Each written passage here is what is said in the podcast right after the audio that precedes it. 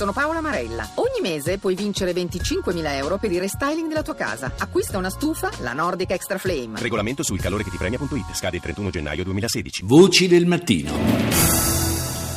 Apriamo dunque questa puntata numero 319 con qualche titolo tratto dai media internazionali a partire dalla statunitense NBC.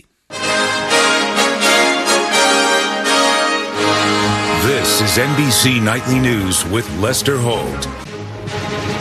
Tonight, a growing air disaster mystery. What caused a passenger jet to suddenly fall out of the sky? Cresce il mistero intorno all'aereo, all'aereo russo precipitato in Egitto. Qual è la causa del disastro che ha ucciso tutti i passeggeri? È stato un attacco terroristico o un tragico incidente? E precedenti incidenti possono aiutare a capire cosa è successo? Si chiede NBC.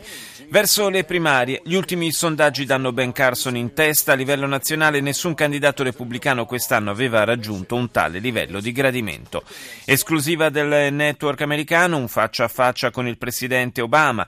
E poi cliccano e navigano in rete prima ancora di imparare a parlare o camminare. Una nuova lettura del rapporto fra bambini e tecnologia. Infine, affrontare il cancro, Brad Pitt e Angelina Jolie in una rara intervista si confidano sulla grande paura per la malattia.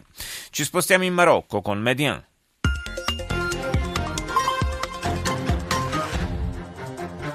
طاب يومكم واهلا بكم إلى نشرة الظهيرة من ميديان تي في في طنجة. بداية هذه أبرز عناوين الأخبار. Scontro politico in Marocco sul caso di Tangeri dove la gente protesta contro la società che gestisce le forniture di acqua ed elettricità accusandola di imporre tariffe elevate a fronte di servizi scadenti. Il ministro dell'interno annuncia provvedimenti. Erdogan in Turchia vince con un'ampia maggioranza e considera il risultato decisivo per la stabilità del paese oltre che un segnale per i curdi. Ancora incidenti a Gerusalemme intorno alla moschea di Al-Aqsa mentre un palestinese viene ucciso dai colpi delle forze di occupazione. BBC.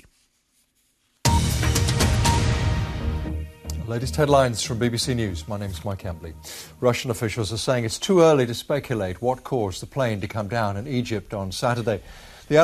Fonti ufficiali russe sostengono che è troppo presto per definire le cause dello schianto dell'aereo nel deserto del Sinai sabato scorso. Sono ancora in corso l'analisi delle scatole nere. Gli investigatori comunque sono più propensi a individuare in quello che definiscono un intervento esterno il motivo del disastro che ha causato la morte di 224 persone.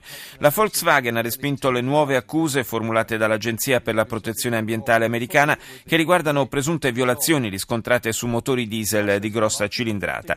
In questo caso nell'indagine sulle emissioni truccate entrerebbero anche Porsche e Audi.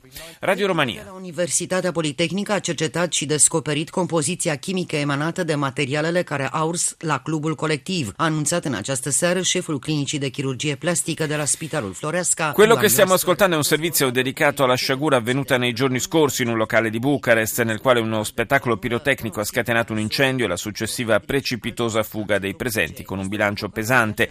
31 morti e 135 persone ricoverate in ospedale, una novantina delle quali in condizioni critiche. Fra loro c'è anche una studentessa italiana. Nel servizio di Radio Romania si spiega che gli esperti del Politecnico di Bucarest hanno identificato le sostanze chimiche sprigionate dai materiali bruciati al club Collective. Lo, hanno, lo ha annunciato uno dei medici che sta seguendo le vittime, Johan Lascar. Si tratta di una micidiale combinazione di monossido di carbonio, cianuro, monossido di azoto, acido cloridrico e altre sostanze. È una grande sfida per i medici che curano i feriti perché né gli specialisti romeni né quelli stranieri si sono mai confrontati con una simile situazione nella quale, anche se le ustioni esterne non sono particolarmente gravi, il quadro complessivo è reso preoccupante dall'inalazione di gas tossici e dalle ustioni alle vie respiratorie provocate dall'alta temperatura. E chiudiamo con la cinese CCTV.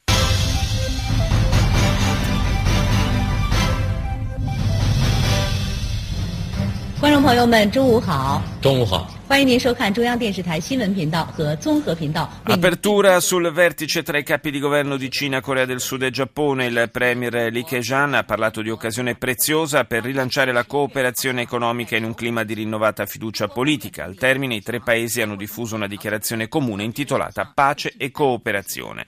Secondo titolo, dedicato alla presentazione del C919, il primo grande aereo passeggeri progettato e prodotto in Cina. Il velivolo, uscito dagli stabilimenti di Shanghai, dovrebbe entrare in servizio in tempi abbastanza rapidi.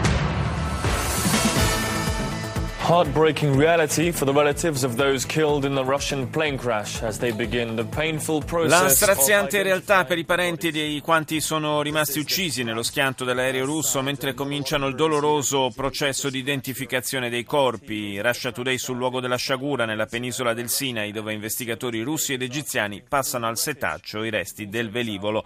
Poi le immagini di un giornalista palestinese diventato bersaglio per un soldato israeliano mentre seguiva alcuni scontri in Cisgiordania.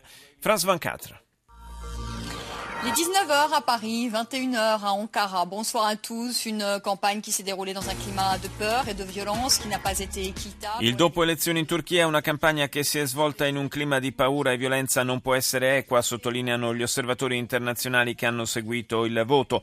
François Hollande in Cina, Parigi e Pechino si esprimono a favore di un accordo sul clima e ancora incertezze sull'aereo caduto in Sinai. La compagnia Metrojet parla di cause esterne al velivolo. Andiamo negli Stati Uniti con CNN.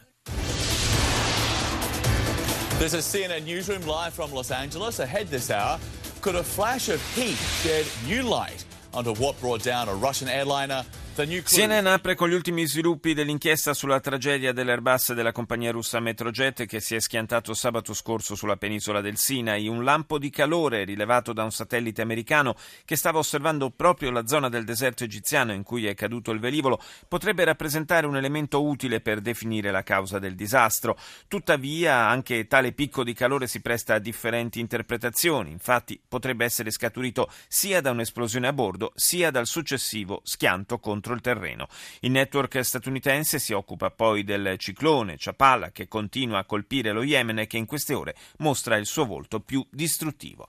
Al Jazeera. أكثر من شهر مر على بداية الغارات الجوية الروسية على سوريا وحتى الحادي والثلاثين من شهر أكتوبر الماضي بلغ عدد المواقع المستهدفة Al Jazeera parla dell'intervento russo in Siria un mese dall'inizio dei bombardamenti e traccia un bilancio tutt'altro che positivo. Secondo l'emittente panaraba, infatti, oltre il 70% dei 252 obiettivi colpiti sarebbe di natura civile.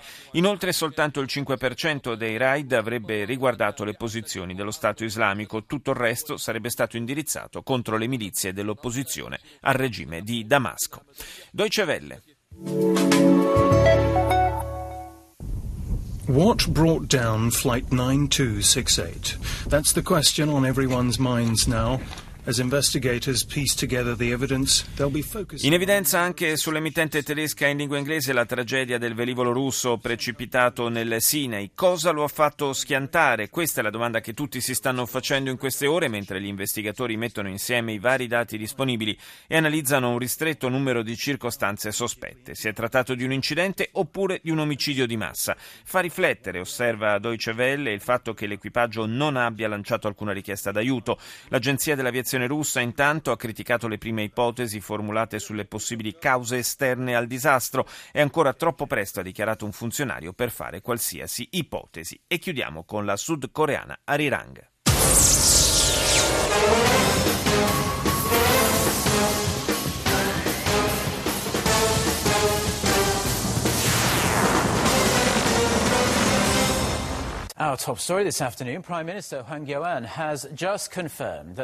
Il primo ministro della Corea del Sud, Hwang Kyo-an, ha confermato che il governo manterrà la decisione di pubblicare un unico manuale di storia nazionale per le scuole medie e superiori, un annuncio che arriva sulla scia delle polemiche da parte del partito d'opposizione Nuova Alleanza per la Democrazia, fortemente contrario a questa scelta. Il ministro dell'istruzione ha dichiarato che la decisione era necessaria per normalizzare l'insegnamento della storia a fronte delle varie interpretazioni faziose di alcuni eventi. Il nuovo libro di testo, ha assicurato il ministro, non attenuerà il passato dittatoriale della Corea del Sud.